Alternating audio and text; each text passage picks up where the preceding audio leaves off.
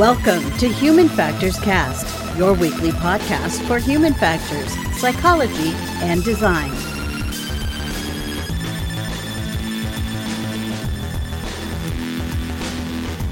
What's going on, everybody? This is episode 246. We're recording this episode live on May 19th, 2022. This is Human Factors Cast. I'm your host, Nick Roome. I'm joined today by Mr. Barry Kirby. Good evening, Nick, and hello from the UK. Hello from the UK to me, I guess, because you're in the UK and I'm here. Hello from the US. Uh, we got a great show for you tonight. We're going to be talking about VR researchers and how they have found a way to potentially simulate the feel of uh, things on your lips. And later, we're going to talk about, answer some questions from the community, really, about lucrative fields in UX or human factors. We're also going to be talking about your ideal work environment and applying to UX research jobs at high profile companies, well known companies, big tech companies. We'll say that. But first, today we got some programming notes for you all, or a community update. Uh, just over the next couple weeks, I wanted to let everybody know what the plan is. Next week, uh, Human Factors Cast is going to have some ergonomics and human factors conference coverage. Uh, that you know Barry was gracious enough with his time to sit down with me to talk about EHF we also have some uh i guess clips from folks who went to the uh event and are you know those will be kind of stitched in. So uh do want to mention though our patrons are getting the full interviews with those folks that went to the conference. Barry was nice enough to share those with our patrons as kind of added value. So that's next week. Following that we're going to be off on the 2nd of june and then on the 9th of june we'll be back. So really we'll be gone for two weeks, but you'll only see us gone for one week. That's what it comes down to. Barry, I got to know what's going on over at 1202. Well, as you just mentioned, I finally got out of this hiatus of not putting any content out. I've finally learned how to put um, video content together in, in in a sort of meaningful way. And so on Monday, the Ergonomics Conference will um, our coverage will drop, where we've been talking to um, five six different different people who went and were part of the organisation. And as you quite rightly said, the the full interviews from from each one of them um, interviews will uh, the patrons will get, but but will this this this will drop on on Monday, and I'm quite excited um, because because that's coming up. But we've also got another interview that's happening tomorrow, um, one that we've we've been teasing about for a while, and I'm not going to mention exactly who it is, just in case it all falls through again like it did last time. But I'm really excited to be able to get some of these um, in the canon. Everybody who spoke to me uh, for EHF um, coverage, which is obviously a really short interview compared to what I usually do. They promised to do full interviews as well, so I'm quite looking forward to, to them getting underway. Yeah. So wait, wait, wait. You're telling me that you have EHF coverage and we have EHF coverage? How are we making sure that there's no overlap, Barry? It's almost like we made this a collaborative, synergistic effort. They're very big words for saying we actually spoke to each other, aren't they? Yeah, we yeah. talked to each other and made sure that there was no overlap. Okay, yep, yep, yep. That's it. All right. Hey, well, we're gonna get into this uh, this part of the show that we like to call human factors news.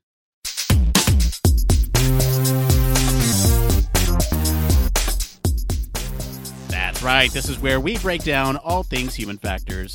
You all pick the news stories. We didn't pick it this one this week. I don't know. Barry, what is the story this week? So the story this week that you kind of nudged people toward, rather than some of the other ones, uh, was VR researchers have basically figured out how to simulate the feel of kisses.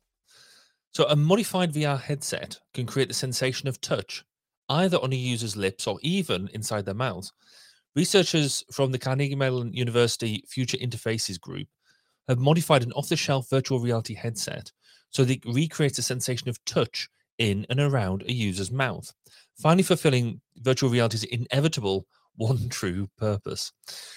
We are generally used to obviously handheld controllers that vibrate, and uh, most consumer ready virtual reality devices ignore senses like taste, like smell and touch, and focus on visuals and sound, presumably because it's kind of the, the easiest thing to do at the moment.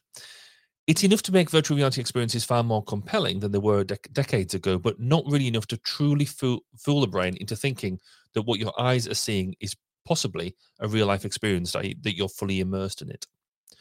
You might not be able to reach out and feel realistic fur on a virtual dog just yet, but experience the sensation of drinking water from a virtual drinking fountain could be just around the corner, in addition to other experiences that presumably don't require that much imagination. The researchers upgraded what appears to be a Quest 2 headset. with an array of ultrasonic transducers. They're all focused on the user's mouth, and it works without the need for additional resources or any other hardware set up around the wearer. They create the feeling of touch on the user's lips, teeth, and even their tongue while the mouth is open. The transducers can do more than just simulate a gentle touch. By pulsing them in specific patterns, they recreate the feeling of an object sliding or swapping across the lips, or persistent vibrations such as the continuous splashing of water when leaning down to sip from a virtual drinking fountain. So, Nick, can you see the potential use, uses of adding lip haptics to to your quest? Yeah, lip control devices, clearly. Uh, look, I'll be honest, I totally missed the in the mouth part when when, when reskimming this story, uh, and so I kind of lost it back here. Anyway, the look the. I think what was going on here is the authors were very careful to word this as specific patterns across the lips, like splashing water. I mean, we all know what they really mean here and sort of what the application of this is. With that being said, teledildonics is one of my favorite words. This is that. Um, very good. And I I do love uh, VR stuff, and I love the way in the different ways in which we try to mask our senses and I don't know, bolt on added functionality within VR to mask those certain senses with something like the lips. Those are a very sensitive body part. And so there's going to be perhaps more uh, care and attention that needs to be paid to the device actually stimulating the lips in these patterns to emulate real world uh, situations. Barry, I am curious what your initial sort of thoughts on this article are. well, my initial thought was that, well, if we start with the lips, then clearly where do you stop? Um, we've got to get a bit more grown up about this, I think. Um, it is a really interesting technology. And and you know from a science and technology perspective it's clearly got a lot of application um and the you know and i think we'll probably talk about how you know the, this is clearly just a start of doing doing um doing more things but isn't it weird how the application of all of these sort of things turn to sex-based applications first? You know, that's yeah. that's where we, like things like this, it's automatically gone, not because of the um the amazing thing technology thing that they're doing, but it's how it can be used um in that way. I just find that um that the child in me finds that very very amusing. Yeah, so. I don't know. It, I mean, sex sells, right? And so when you think about sort of how can we exploit these new technologies to uh, sort of appeal to people. I think I think that's that's sort of the the next logical step, right? Uh, let's let's break this down. I think you know we tried something last week on the show where we kind of talked about it from a variety of different, uh, uh, I guess, slices of human factors, whether that's like domain areas or you know traditionally like the technical groups. But I think we have a good way to go forward. Let's talk about the people behind this. And I think, you know, this is more of a discussion, Barry. Who are the types of people that might use this type of thing? Yeah, well, I mean, I guess we sort of get into this, isn't it? And it's without I, I, guess how uh, where do we want to keep the the rating of the of this podcast? But it is you know it's clearly got a okay. We'll keep going with that theme so there's clearly um, some obvious application that we're going to allude to in a very childish manner all the way through this podcast. But it's that if we can make the make the leap from not just talking about lips but assuming that it's going to go further that you're going to get that whole that haptic immersive capability is is pretty much getting there. And so there is that broader application. I mean if you've seen Ready Player One, this is kind of us getting really down that line.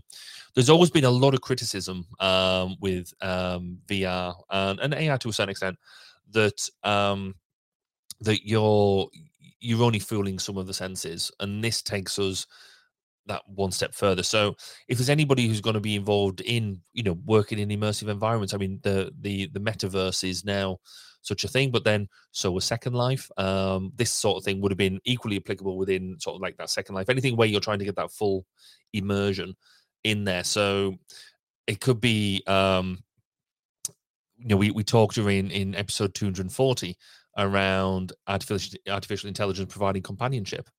Is this just the next step of interacting with that? And because that, that's what led me down to down to that thinking of are we talking about people interacting with people? Are we talking about people interacting with artificial intelligence or just bots? You know, they don't necessarily have to be fully artificially intelligent. So are you talking about is it a true human machine interaction or is it a human machine human interaction? Uh, which I thought was um, interesting because you, you you could use it.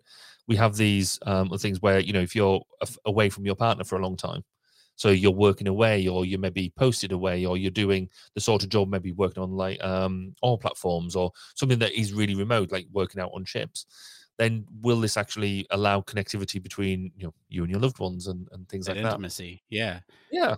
Um, you know, the even if just like at the slightly less uh, blue end of the scale, kissing your partner good night before you go to bed. Um, you know, uh, what would that do to repair some of them relationships? I think it'd be quite interesting. Or like even even being able to like virtually kiss my son's forehead as I'm out at a business trip or something like that. That'd be awesome. I would love that uh, you know, I think there's there's a lot to be said for the people that would use this, and there's obviously the applications that we keep alluding to, but there's a lot of practical ones as well. Um, and and you know that that kissing your loved ones goodnight is is one of those examples. But I think there's also sort of, um, you know, we historically on the show have sort of shied away from talking about VR games and and gaming just in general because it's it's kind of a it's an easy fit VR in mm-hmm. games. But there's this whole immersive storytelling aspect, right, that we can sort of think about with um with this type of technology.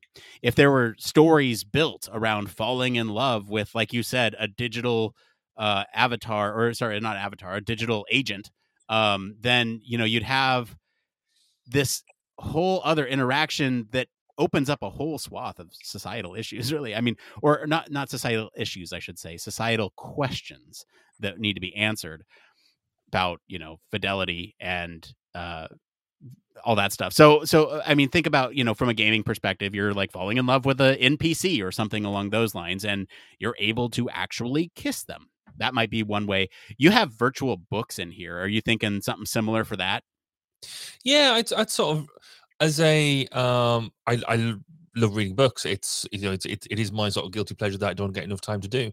Um and there was the idea that um i don't know if you ever used to use them but you get the the book that start that starts off with you read a bit and then you can make a decision about where you go. And if you chose one decision you turn to page 342 if you made another decision you turn to page 463 for example.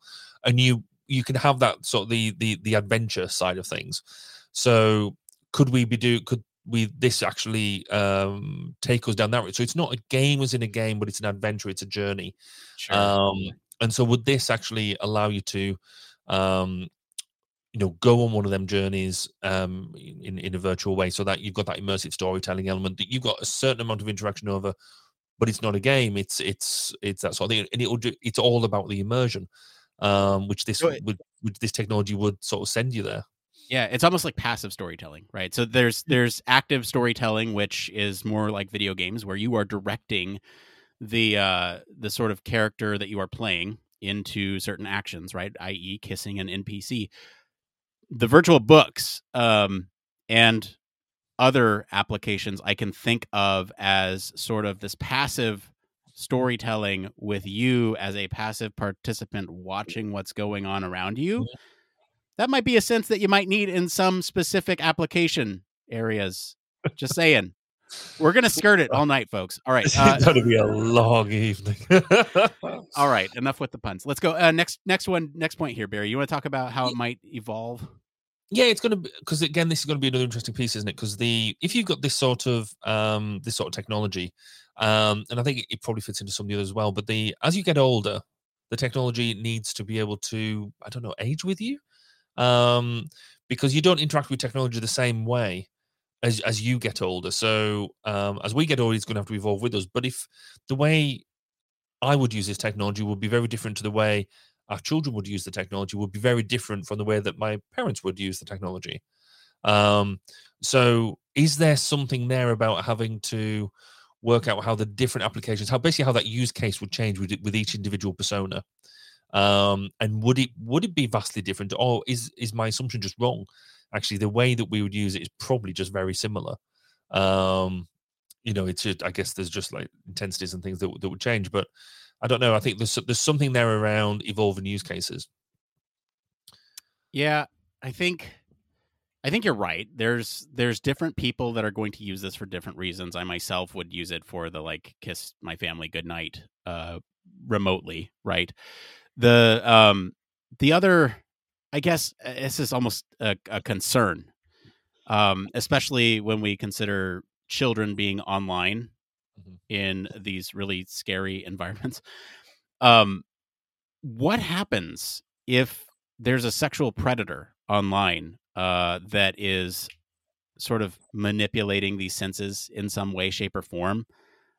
That is a serious societal question, something that we need to think about. And how do we build in protections for our children and other vulnerable populations that may not have the same judgment, the same level of judgment, or the same um, I guess awareness of what could be on the other end of this thing and and sort of the the tactics that are being used.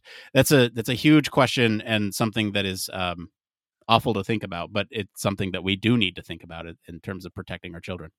It is true, and I don't, I don't necessarily think we need to restrict it to children because I mean, how much do we hear about nowadays about people being taken in online by um, you know phishing emails, um, spoof e- uh, addresses, all that sort of stuff? This is just that one sort of step away. So um, there is an element around that that I think that we um, that we need to think about. So should we just dive into look, you know, talking about the, the organizational social issues that uh, that this could uh, that this could evolve? Yeah, well, I think you know we're we're starting to open up that door of you know talking about who might be affected by this, that whole deception piece of who's on the other side of it, right? And this is mm-hmm. a this is a larger issue with uh, virtual spaces, virtual environments, avatars, agents, all this stuff. How do you know if who you're talking to is who you're talking to? Does it matter?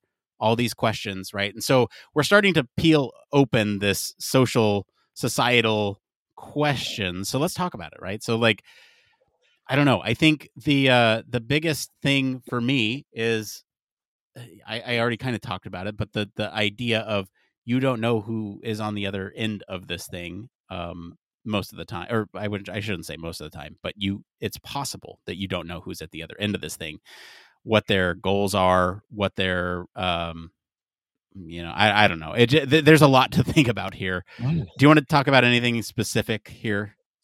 Well i think for me i there's a a worry bee going on at the back of my mind about the more we rely on um technology technology to provide that sort of relationship mechanism, are we just going to lose the ability for physical relationships because actually having a relationship online is just easier?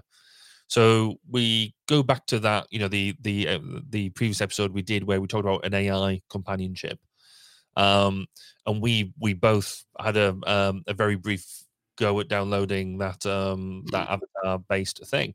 Very and, short affair. Yeah, well, no, but you you know, it was one of them things that what um, I sort of read up a bit more about some other people who'd had sort of relationships with them, and there was it was really interesting that the more people who got involved with them, the, the less they wanted it, they were less they were bothered about being interacting uh, with real people because that you had this avatar, this um, this AI based mechanism that was um, providing all the fulfill- all the fulfillment you needed in terms of they were never going to argue with you, they were never going to give you any bad words or anything like that. You, it was just all the positive reaffirming stuff. And there was uh, some other negative things happening around that. But when you combine that with this type, are we then just stepping away even further um, from those people who really probably do need physical, real relationships, as we would call them? Are we stepping away from them? Is it just another reason for the um, for them not to come out of um, seclusion? So that's a bit of a negative view, but there is a flip side to that, I think.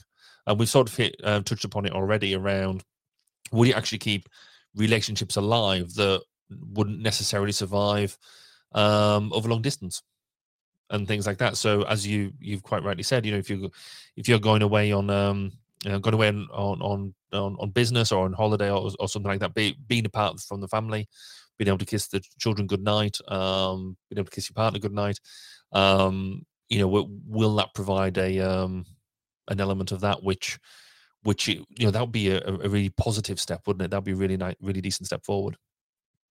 Yeah, it's it's almost connecting us in some of those ways in which we can't connect uh physically, right? And you know, this goes for um other applications outside of this technology here, right? There I know there's others that have been sort of working on technology that allows for the ability to hug others Mm-hmm. virtually, right? Through like a inflatable pillow. Think Baymax from Big Hero Six, right?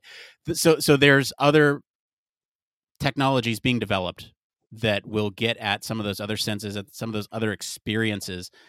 And I think that desire to explore these technologies really does stem from this world in which is very different from the way in which we evolved. And when we evolved, right, we kind of think about these close knit familial society structures where you have it takes a village to raise a child and that's true right? Your village is your family and you have this really close intimate connection with them. In today's society in today's society uh, we have sort of this interesting mix of people emigrating from certain locations because of cost of living because of opportunities because of one thing or another and we don't have that close knit societal structure that we once had as we were evolving and so this is to me this is a way to patch that if i could you Mm. know hug hug my mom and dad uh you know virtually um through you know the other technology that i'm talking about here that brings me a little bit closer to them but without the physical distance i i don't know. There's just a lot to think about here right? Well, there is because there's another point that um, that you made, and in further down, which I've just stolen and brought up here. It, one of the things that, that really brought out in in COVID was the amount of people who went into hospital, and the last thing that they thought that they were going to see before they were put into a medical coma, or unfortunately bef- before they they lost their lives, they had no the the you couldn't go into hospital and be with them because of the obviously, obviously infection risk. So the best that they could do was actually try and hold up a um, an iPad or you know a tablet um, for you to have a video call with them. I mean, would this have been um, something just a bit more to allow you to you know kiss your loved one that that the last that one last time, or just to give them a hug of reassurance um, be, before they get um, going to what what must have been really scary um, and a you know really horrible experience. So this, in terms of that type of thing, would have been um, you know really really empowering. I think um, or Right. really. Right. I, I, I do want to focus on sort of the the bringing people together aspect of it because I feel like we really I don't want to say exhausted the conversation, but we really did we were thorough in the episode that we did on living our lives in the metaverse. We kind of touched on a lot of these similar topics about well, what does it mean to lose these physical relationships? What does it mean to do, you know, Yeah. how do we have bathroom breaks and all that stuff? Go listen to that episode if you want more of that discussion. But yeah, I think there's a lot of um, there's a lot of things that we need to consider from society and again a lot of these sort of echo that conversation so go listen to that if you want to hear more of that i think we should jump into we have training here uh, Yeah. and this is this is interesting because when you think about this technology you don't necessarily think about training how do you train to kiss or how do you train to use the, this uh, device to feel something on your lips or in your mouth um, you mentioned calibration here, but yeah, beyond that, there's probably it's probably an intuitive experience. Well, one would like to think. I mean, the way that we develop things now, you know, your phone, your whatever we're using, you generally don't have a don't don't use the um the book. In fact, you don't get a book anymore. Um, you know, the the idea that e- whatever you have, it should be intuitive. You should be able to pick it up and, and use it straight away. But if you're going to, I mean, obviously with the one that we've seen, and if you go and look on the YouTube, it is it bolts onto uh, what we believe is the is is the Quest, and it just it just works. But it's I'm I'm assuming it's going to need a level of calibration um, because you know people have different different face shapes, they have different face colors, they have different um, you know pigmentation, augmentation, you know that that what their what their lips look like, um, all that sort of stuff. So there's going to be an element of that which is going to need to be very easy to use. So when you, for anybody who's used a, a Quest before, when you put it on for the first time, it does lead you through a calibration process, and, and actually, I think it does it does it relatively well. So, what more are we going to need to be able to use um, use this type of system? And as it gets more expansive, so if we're looking at it in terms of, you know, maybe um, gloves, if you're looking at maybe whole suits, putting them on, then you're going to be able to, you, it's not just, presumably, it's not just going to be something you just be able to take on and off. Um, simply, you've got to, you will have to put it on in in a way to make sure it's connected you don't break it and things like that because if it's anything like me i'll probably stand on it and break it. Um and and maintenance how do you how do you maintain such a such a system? Is it you know given what it is are you is, is it going to need cleaning? Is it going to need um you know how do you do that without uh, breaking all the sensors and, and things like that? So i think there's um them all them sort of elements of, of training that you have to think about but then flipping that on its head is will it become a vector for training itself so there's a lot of work being going on in simulation and and all, and all that sort of stuff to provide training to to the military, try, training now to you know, blue light um, blue light services, first responders, things like that. Will this type of thing be able to give um, a level of training there um, for, for more immersive um, simulation training? So, one of the other things that popped into my, my mind when we were talking about health earlier was actually we know that remote surgery has been a thing in healthcare. So, where surgeons who necessarily can't get um, anywhere can do this remote surgery. That combined with this idea of teleexistence, um, the idea about you being able to basically inhabit a, another body, a, a robot body to do what you want to do, then that's going to become a big thing here for like remote surgery and take that to the next level. Are you going to be able to use this type of sensor technology to give you an even better feel experience for doing that sort of remote operation, be it surgery, be it in another um, safety critical domain, could be the nuclear industry, for example, and things like that. So I think there's a lot there actually around training when you look at it both sides of the coin that I think is going to be quite, um, could be quite, uh, quite a real game changer. Yeah, I mean, I I, I hear you uh, for for VR in general. Um, what what I, I'm just asking Barry. I'm just asking the questions here. What sort of professions uh, need to use their mouth on a daily basis that they might need to do remotely? I'm just asking questions. I, yeah, no, I, I, I see, I see where you're coming from, and and just trying to be musicians. Oh, there you uh, go. You see that Thank coming you. you. Thank I you. Win. you saved the show. Look, yeah, no, I, I think I think you're absolutely right. There are some instances in which um, using this as a training tool for things like being a musician would be really valuable, especially when you don't maybe have uh, you know the in- instrument in front of you. You could imagine uh, what that might feel like on your lips and your tongue as you're trying to play something like yep. a saxophone, right? And and um, obviously it'd be easier if you had something physical in front of you to use, but that's probably the next best thing, especially as you're trying to use your mouth to make these sounds. Um, and I don't know. I, I, think that's a great application, and you really saved that question. Thank you, Barry. I'm really glad you you picked up on what I was asking there. um, oh, and, and, another one: first aid training. There you go. Yeah, CPR. CPR. Yeah. See, so, we we don't have to live in the gutter all the time. No, we don't. That's not where this show lives most of the time. so, okay, we talked about training. Let's talk a little bit about um, kind of the human factors side of this, right? I want to talk. I want to jump straight into SMP, uh, sensation perception, because I think there's something really unique about the lips that uh, sort of exists on the rest of the body, but maybe uh, I'm talking about the sensation uh, and and sort of distance between the receptors on the lips in the body. If you think about the right, we're looking at like maybe two uh, millimeters between receptors. I think that's I'm reading that correctly. Anyway, the uh, there's a chart here, but if you think about the distance between two receptors on any part of your body, the lips are an erogenous zone, which means they are uh, you know very close together.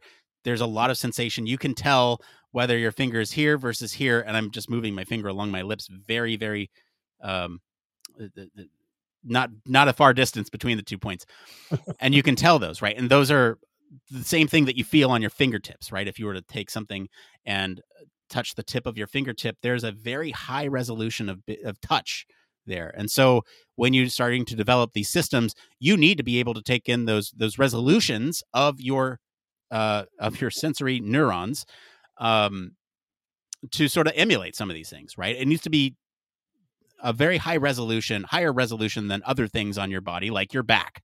You're then you know you can feel two points on your back. The distance between those points can be really big, actually, like six inches before you mm. think about sort of um, them as two different points on your back. Right, you put two fingers on your back, move them about six inches apart, and you'd still feel them as one point. That's that's kind of what I'm getting at there. So there's a lot of sensation perception going on here. Um, what are some of the other human factors? Key so, takeaways there.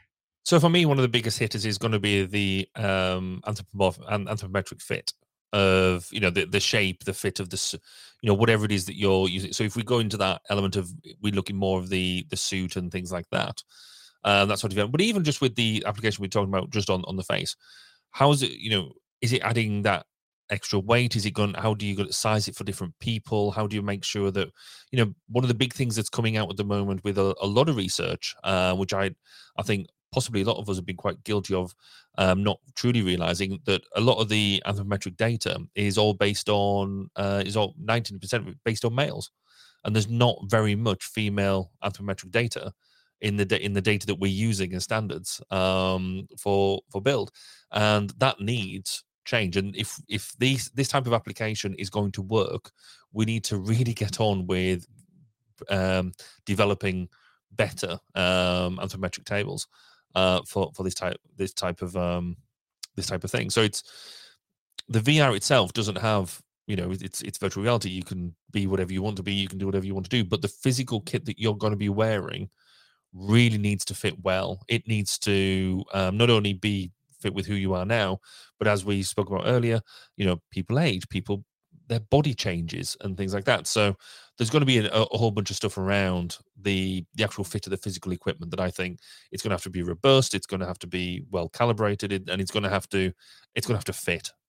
Um, I think there's you know I think there's probably a lot of other stuff we could get into with the engineering side of things, but do you think there's any sort of system safety and, and health things that we should be uh, considering with this?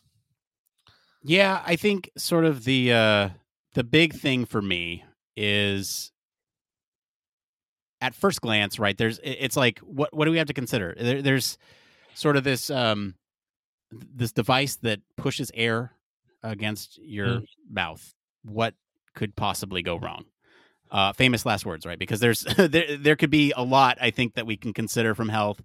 Um, you have in here mental health, and I do want to talk about that, right? And this goes alongside everything that we talked about with the society and cultural uh, discussions that might need to happen around this technology being implemented. So, with that, you know, there can be sort of this loneliness um, that people experience. And does this more immersive technology patch that? Does it make it better or does it make it worse? So that's something that we can think about, right? We can also think about sort of the uh, the example of kissing your child goodnight. Does that make it worse? It, it might think it might feel like it's better but does it make it worse because it's not the real thing? So there's a lot of other questions in terms of mental health that we have to think about. Barry i'm curious on your take on on the safety and health uh, perspective here. Yeah i think there's um i guess it's an extension of the um the mental health piece to a certain extent is we, we sort of alluded to it earlier is, is this actually providing a healthy relationship? Now i think there's an element of what is what does a healthy relationship look like um with an artificial intelligent um, entity, a, bot, uh, an um, an NPC, you know, that sort of thing. It, it's it doesn't exist, but yet you're investing, or you could be you could be investing a whole lot of um, time, effort, feelings, love, whatever within a relationship that it doesn't exist the and then the, the application of this technology just just intensifies that because there is there is much less ability to uh, delineate between the two. But then the flip side of that is does it matter?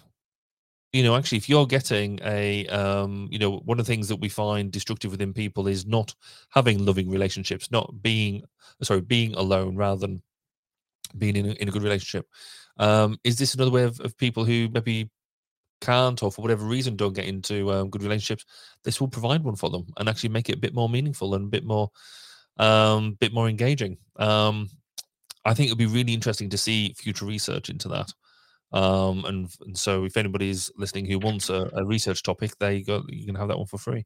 Um, but then I think the the other bit of it that I'm quite interested in as well is um, if we do take this further and we do the implementation of it in you know for like say like we talked about bodysuits and and things like that um how do we link them together? How do we um deal with the there's going to be some really basic stuff around how if we've got if we're in these suits how do we make sure we don't electrocute ourselves? If we've got if the, these set these type of sensory things if we to believe what we told they'll become quite addictive um, so you'll spend more time in the immersive world than in the real world because they just feel um, so immersive.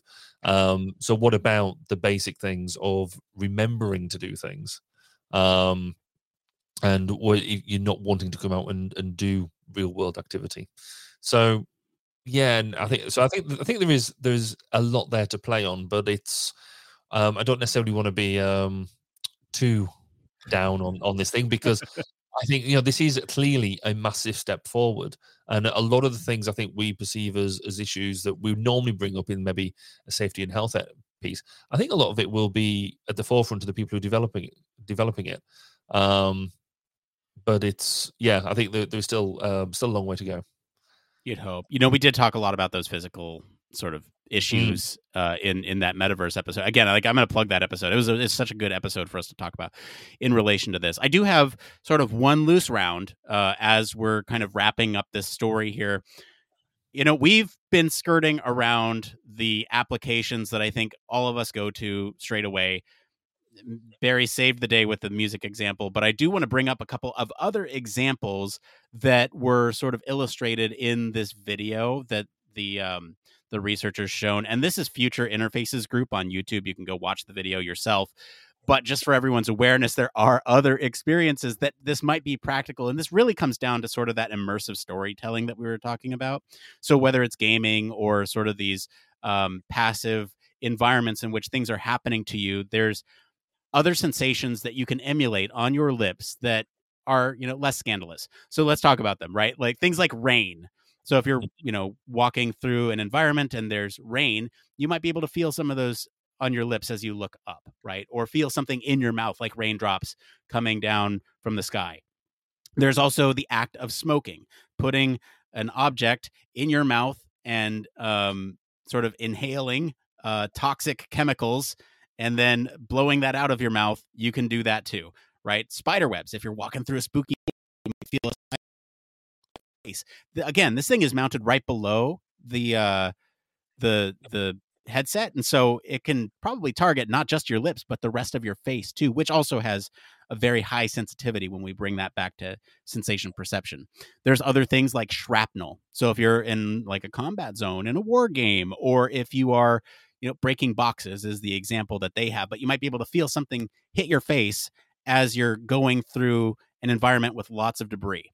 There's also toothbrushing, so you can brush your teeth. Uh, you can sort of emulate that sensation, and then there's also wind, right? So you might be able to feel the wind on your face through this device that's mounted to the bottom, right? So you're not getting anything from your nose up, I guess, but that might be enough to sort of give that sensation of being on a windy terrace or something along those lines, right? So there are other applications. We've been skirting around the the scandalous ones. Barry, any other loose rounds for you before we wrap this up? Only one. I don't want to be doing the spider webs one. Um, I don't like spiders, so that that wouldn't work for me. No, I think it's um, it is a really interesting technology. I really like what the idea of what they've done with it. I think it's um, it's it's going to set um, an interesting starting point for where we go where we go next with it. I think the idea of of um, the the, the next sensors that um, that they build will be um, the true measure of where the growth of it's going to be. But yeah, good work. Well done. Well done. Thank you to our patrons this week and everyone on Twitter who thought it was a great idea for us to talk about this.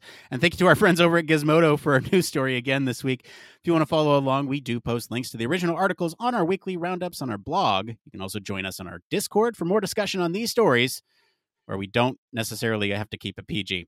We're going to take a quick break and we'll be back to see what's going on in the human factors community right after this. Human Factors Cast brings you the best in human factors news, interviews, conference coverage, and overall fun conversations into each and every episode we produce.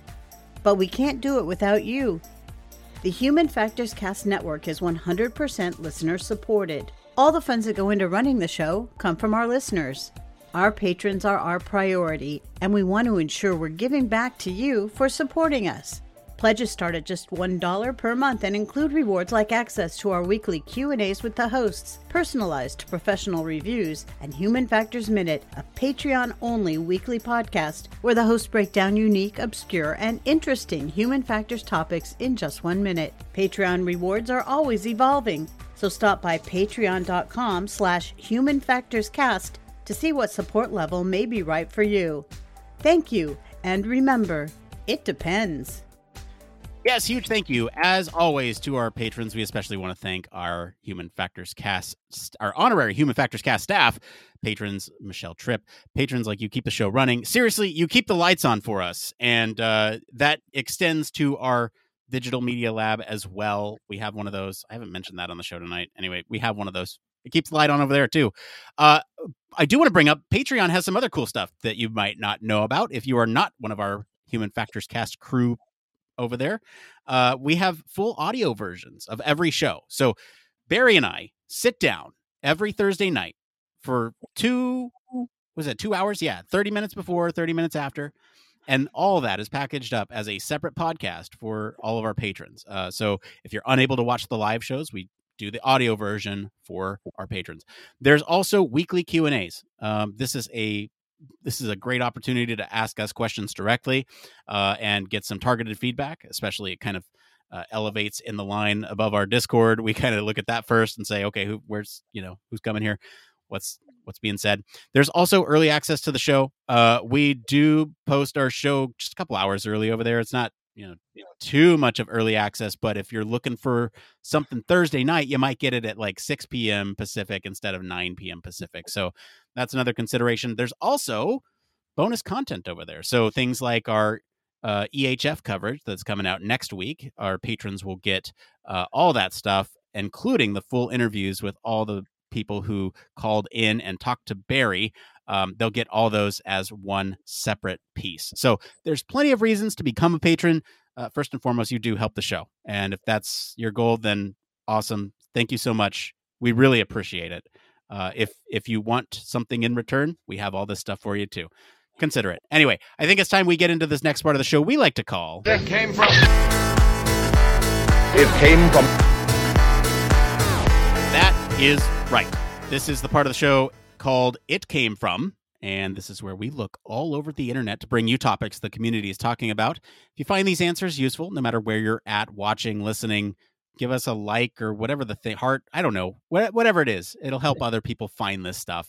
Uh, and it's all it's all word of mouth. Anyway, so let's talk about three tonight. We got the first one here: lucrative fields in UX research. I'm going to go ahead and expand on this and say human factors. Uh, this is by user uh, Philosophical Razor on the UX research subreddit. They go on to write, Hi, I'm currently in the government consulting sector. Oh, good luck. Uh, while while the projects are varied and interesting, I am looking ahead for a role where the money is a little bit better. Are banks or financial institutions the best paying options, or should I be looking at tech? Appreciate any advice. Barry, what are some of the sectors with high yield salaries, and what other factors should folks maybe consider when they're looking at breaking into a new sector? Wow. Um, if somebody could tell me which sectors have them, I, am I'm, I'm quite keen to learn. Um, I don't know. If, is HF and UX the the place to be going for for high salaries? Um, I I'm not entirely sure to be honest.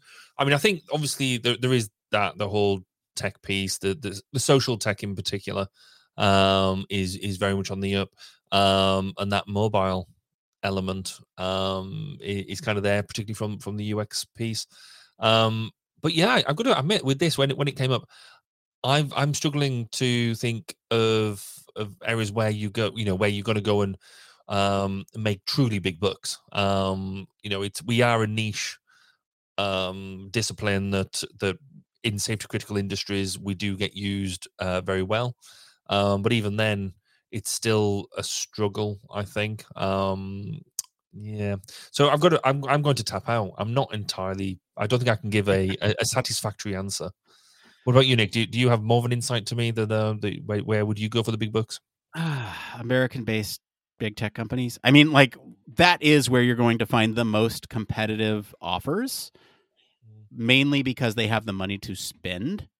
Um, that being said, there's some other considerations that I think you know you need to make, right? Especially at those big tech companies, are they providing you a good work life balance? Is it something that you're going to be able to maintain long term? Um, what what kind of other benefits do they offer? You know, a lot of them have sort of a, a relatively high base salary and then great benefits on top of that and great stock options on top of that. So you're not only looking at you know sort of a, a, a base number, but you're looking at um, if you look at that whole package, it's it's quite um, lucrative. Mm. So so that's I think if you are looking just for money, there you go. But again, like you need to kind of consider where you're going to enjoy working. If you enjoy working on these varied projects, if you don't have a problem with being closer to the tip of the spear, um, you know, uh, that's that might be for you, especially if you're maintaining a good work life balance. Uh, that's that's my two cents. It may not be the best advice, but if you're looking for uh, lucrative options, go with the Fang or Mang or whatever they're calling themselves now. Uh, now that they're Meta and Netflix is out, right? Is it is it Mog Maga? I hope not. Because you, you've written the acronyms down. I don't actually know what they mean. So so uh, Fang or Mang? That's like it used to be Facebook, Apple, uh, I forget what the other A is. Netflix and Google. Uh, um, right. Yeah. And uh, now that Facebook has changed their name to Meta, F is now an M, and then the Netflix is now out. I think. And I'm not why, sure. I, I don't keep why, up with why, it. Why is Netflix out? Oh, have you seen their stock lately? no. Ooh. It's, uh, oh, okay. Yeah. I didn't realize that they that they'd uh, that, that, that they'd banged out. Yeah, so I think it's I, I so I, am just googling it right now. I think it's Mama, M A M A A. So you have uh, Meta. Let's see here: Meta, Apple, Microsoft, Amazon is the other A, uh, uh, right. and Alphabet. Right. So Google is no longer Google; it's Alphabet. So you have yeah. Mama with two A's. Very good. There you go, Mama companies. Every, every day's a school day. Yeah. All right. Uh, next one up here is from Shayita. Shaita on the UX research subreddit. They write, "What does your ideal work environment look like?"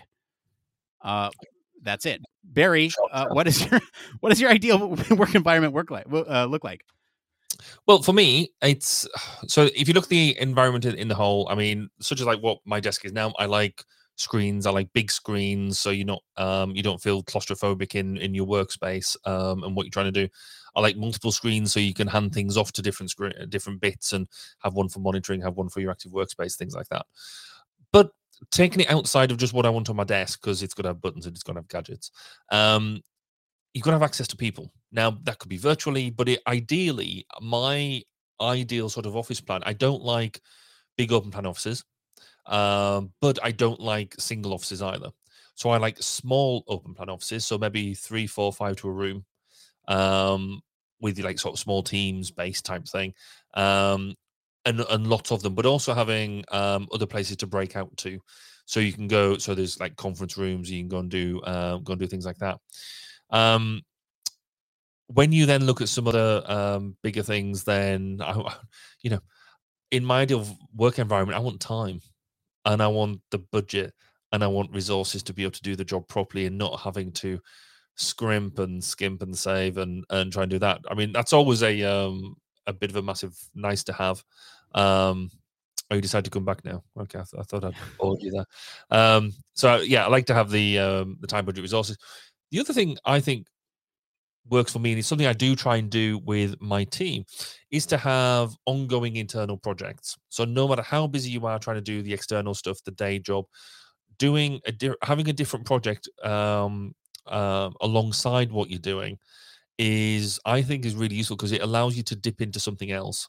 It allows you to do something, and it, it might be pro bono work, it might be something along that it almost doesn't matter what it is, but having something that is not purely profit driven um, at that time to you know the um, a change is as good as a rest. So allowing you to go to to have something going on that you can go and dip into at any time. So yeah, I think that's screens and people and an appropriate size rooms works. Oh, whiteboards. I didn't put whiteboards in there. Whiteboards everywhere. You have to have whiteboards everywhere with working white pens. Uh, with with whiteboard pens, and not, not the ones that are kind of half dried out. You can yeah. Okay. Yeah, that's and and the, the the squirty stuff that means you can clean your board properly because invariably when you go back to it, you can never get everything off properly. Right. And the proper proper wiping materials too, right? You need the like either a rag or something, yes. right? Not the not the like chalky block. Yeah. Yeah. No, I, am right there with you.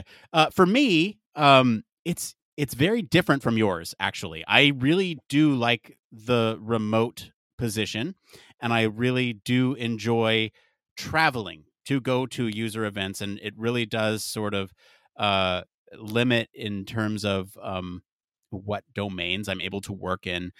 I I find that I can get a lot of my answers through you know quick calls with people, and that's probably just the domain I'm working in, and that's fine for that. But in some, you'll need to go do more regular contextual inquiries or something like that. Actually, visit them in person. Um, I can do most things from home. I really do appreciate the flexibility of having a remote position. That's what works for me. And I really love this question because you and I differ so greatly on this, but there's no right or wrong answer to this. Everyone works differently. And so, um, from my perspective, in terms of a physical space, I like three monitors. I like one big one right in the middle, and then two kind of offshoots uh, that have various information on them that I might need to reference my primary workspace, right? So, like if I have a Zoom meeting up, it's over here. If or sorry, it's over here. Uh, all my communication is on this one, right? And all my sharing is over here. So if I'm sharing my screen, I'm looking right here because it doesn't have any of my workspace up. It's not sloppy. It's you know made for sharing, uh, and so the primary workspace being so big too, I can split the screen and look at two different things. Like I'm looking at you over here, and I'm looking at the notes over here. I'm looking at the audience right here, right in the right in the lens. You see that? Looking at you. Yeah. Uh, so so it really varies. It, it differs for me, right? And and ideally, um, you know, in in this space, I share this space with both my personal stuff and my work stuff. And so for that, I need a you know dock that I can change modes with. By one USB C, I plug out of my work and plug into my personal and it switches modes in my head for me. When i'm you know able to unplug my personal and put in my work it's such a hassle to get back into i mean it's not it's a hassle by unplugging and re- replugging it back in but it's a hassle to go back and forth and so i tend to stay in one mode versus the other. The other thing is that i i would really like to prefer uh, an environment um, confined uh, dark, almost kind of like a, a storage closet. I don't know if if maybe this environment kind of reminds you of anything, uh, mm-hmm. like where I'm currently at. I built it because of that. I, I liked being confined. I don't like a lot of distractions. ADHD doesn't work for me when I have outside distractions creeping in, looking at things. Um, and so that's the physical space, right? When you think about digital, um, you know, lots of organized folders uh, and and making sure that that structure is uh, mirrored across everything that you're using, right? So things like uh, transcription software, um, document storage, information repositories, these types of things, making sure that everything kind of matches and plenty of l- redundant links to each of those things. So that way, if you need to find your way, you can. That's me. All right. I think we got one more. Um, this last one's here applying to UX research jobs at Meta question about my dissertation topic. This is by Bluesmaker on the UX research subreddit. This one's a really interesting one. I'm glad you pulled it, Barry. Uh, I'm soon to be a PhD of sociology looking to get into UX research. From looking at the job market, it seems that Meta is the company that seeks many recent university goals. Because of this, I'll be applying there. However, because my dissertation topic is about QAnon conspiracy theory on Twitter, I wonder if hiring managers at a social media company be concerned that I'm coming from a perspective that's highly critical of their industry. Do you think that there's any reason for concern on my part? If so, is it something that can be addressed by how I describe and talk about my dissertation research? Be interested in any related thoughts people may have. Barry, do you have, have any advice for folks uh, who have conducted research maybe in the past that could conflict with a prospective employer's business goals? So somebody who works in the defense industry and is an employer in the in the defense industry, yeah, I might I've come up across this a couple of times now. Um, but my biggest piece of advice really is, is embrace it. Don't hide it. Um, you did whatever you did, and this isn't actually just for research either. It's actually anything that's gone on in your um, past, I think, to a certain extent. Um, but in terms of this particular bit around the dissertation, you obviously con- you conducted that research for a reason. Um, it interested you um, and and that type of thing, and you've obviously learned a lot that would be helpful to the social media industry, and based on what it is that your the, that your research has found out. So tell them, tell them why your work was valuable. Tell them what you've learned, and they could apply um you know if they were to if they were to hire you um because because the research you would get so yeah i mean you must have learned some really interesting things because I, I think the topic is fascinating um so tell them why it's valuable. Embrace it. Yeah I, i'm a very i'm a very similar mind to you barry. I think you know um just ensure that your rationale for wanting to work there is sound. It sounds like they uh it sounds like this person is wanting to apply there because there's um availability. And is it somewhere you want to work?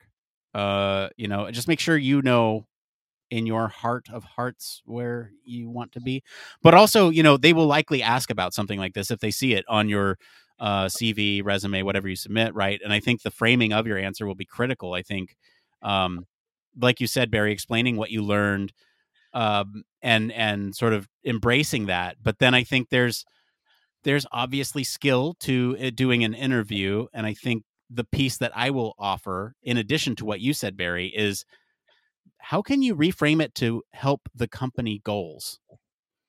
I've learned all this stuff about QAnon, and therefore I think I can make changes to the company by doing XYZ because of this background that I have that's that's my two cents on it. All right, let's just go ahead and get into this last part of the show we call one more thing. It needs no introduction. Barry, what's your one more thing this week? So I'm going to be a bit more um, with it this week, and I've only got one more thing this week. So our daughter's starting her exams.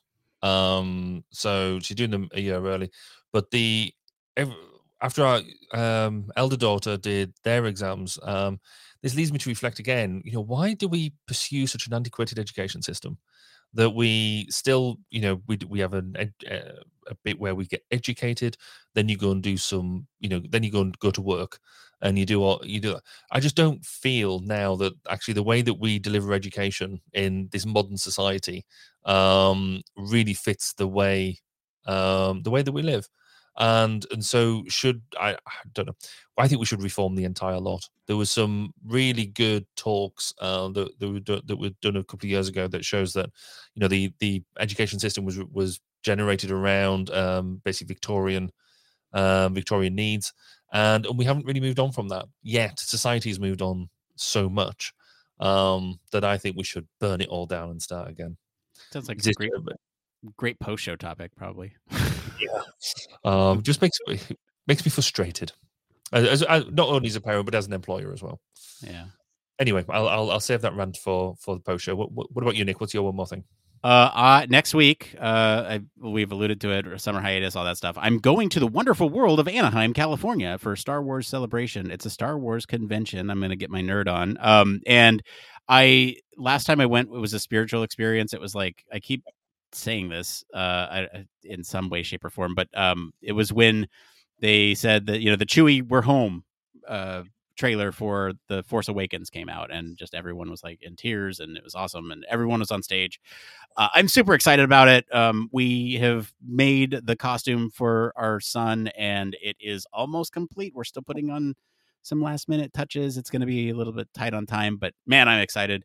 That's my one more thing. And that's going to be it for today, everyone. Let us know what you guys think of the news story this week. If you like this episode, enjoy some of the discussion on uh, simulating the feel of kisses, I guess, then uh, I'll invite you to go and listen to our episode on the metaverse, where we talk a lot about uh, those. Uh, those other issues of being in VR for a long time.